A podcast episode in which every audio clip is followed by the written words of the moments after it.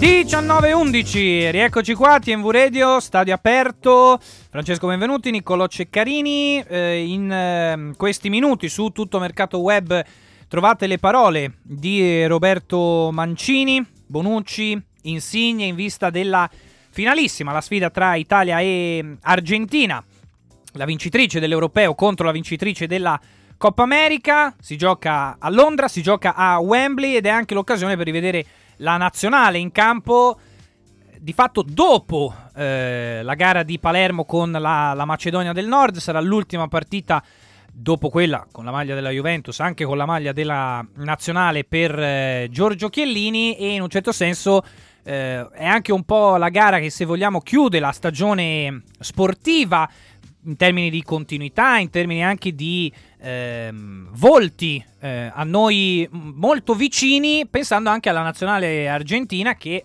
al suo interno ha eh, il vero uomo mercato della nostra Serie A, cioè Paolo Di Bala, in attesa poi di capire se gli incroci verso Milano porteranno Di Bala, porteranno eventualmente un cavallo di ritorno eh, come, come, Lukaku ehm, o magari a proposito di attaccanti quello Scamacca che sembrava essere oggetto di, del desiderio di mezza Serie A che però ad alternativa eh, che tira l'altra rischia di trovarsi in una situazione forse un po' di, di, imbuto. Ma comunque il mercato è appena iniziato quindi ci sarà tempo e modo per sviluppare tutte queste vicende, caro Nick. E allora parliamo un po' anche di questa nazionale, dell'ultima partita di Giorgio Chiellini con Mario Sconcerti. Buonasera direttore.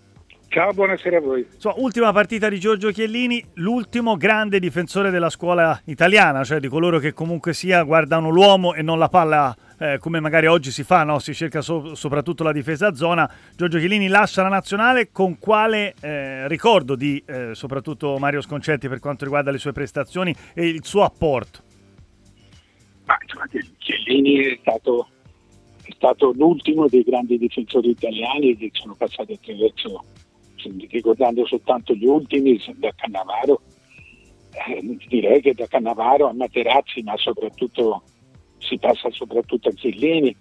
No, è, è, stato un giocatore, ho letto, ho letto, e sentito tante dichiarazioni di giocatori, di attaccanti internazionali che, che lo hanno sempre visto come uno degli avversari peggiori da incontrare.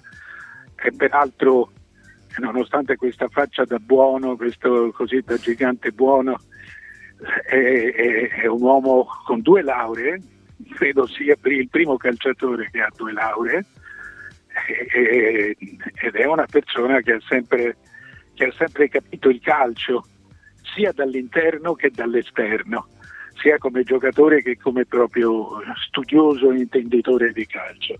No, io non posso altro che fare gli auguri e sono convinto che avrà una grande, una grande carriera anche da dirigente. Ecco direttore, che valore ha questo Italia-Argentina di domani sera dal punto di vista proprio, non so, del calcio italiano, di quello che può essere il risultato? Perché qui sembra che si stia un po' cancellando, perché spesso in Italia funziona così, il pensiero di un'altra eliminazione al mondiale e tornerà vivo quando a novembre saremo a guardare gli altri eh beh, insomma, non è che si può sempre fare a pensare che al fatto che siamo stati eliminati, insomma, ne abbiamo qualche pensiero l'abbiamo, ma uh, è un titolo, è una coppa, mm.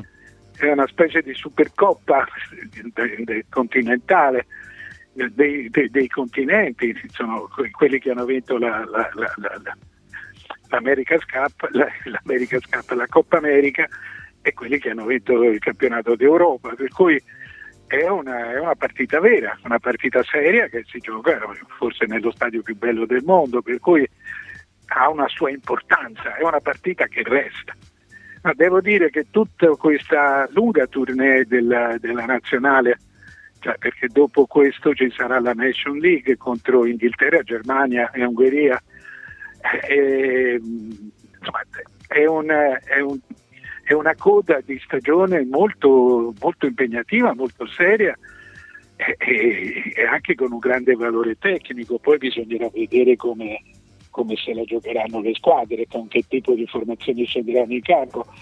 Però per esempio vincere la Nation League, che è un, una, un riassunto del campionato d'Europa, eh, insomma, aiuterebbe a riportare un po' di entusiasmo intorno alla squadra.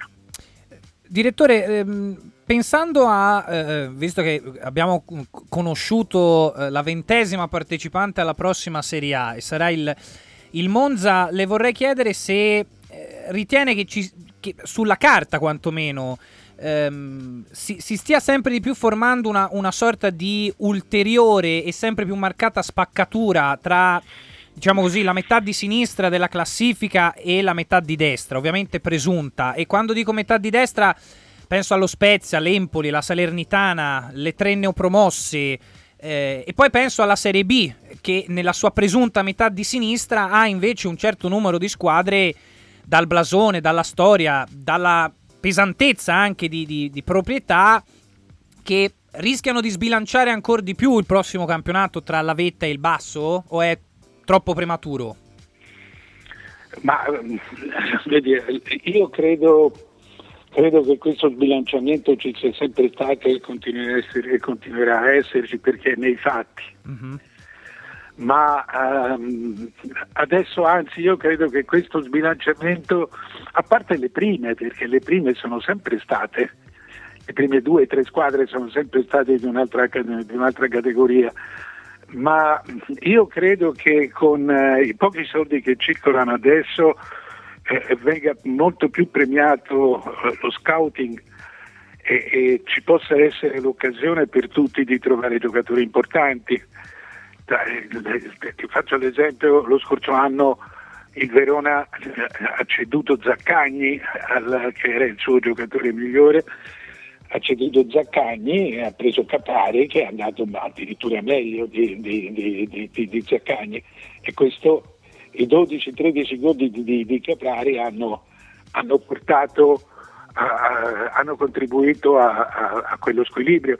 Se tu vedi le prime quattro squadre nostre, Inter, Milan, Juventus e Napoli, eh, tu ti accorgi che hanno tutte perso molte partite con... Eh, con squadre di, di, di, metà o addirittura di fondo classifica. Il Milan ha perso con lo Spezia, ha perso con il Sassuolo, eh, la Juventus ha perso con l'Empoli e con il Sassuolo, lo Spezia ne ha battute due di queste squadre, no, il Napoli forse. Sì. Quindi eh, lo, squilibrio, eh, lo squilibrio è finale, ma durante il campionato io credo che l'equilibrio resti ti faccio un esempio, che una piccola osservazione che mi è balzata agli occhi.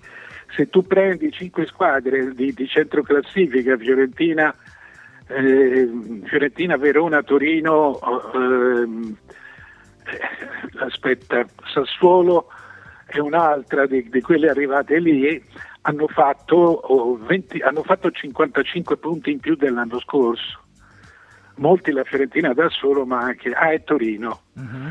Hanno fatto, quindi c'è, un, c'è stato quest'anno un riassestamento che secondo me è destinato a durare, però eh, fin, finché non ci sarà il compiersi delle prime 4, 5, 6 del campionato che torneranno a battere in modo quasi automatico le altre. Direttore, secondo lei Berlusconi che squadra farà l'anno prossimo? Cioè, veramente farà una squadra da centro classifica? Perché insomma, il salto è importante. Eh? Ma guarda, eh, io non lo so quanto, eh, quanto, gli, quanto, che disposizione economica abbia, ma sappiamo che non sta male Berlusconi.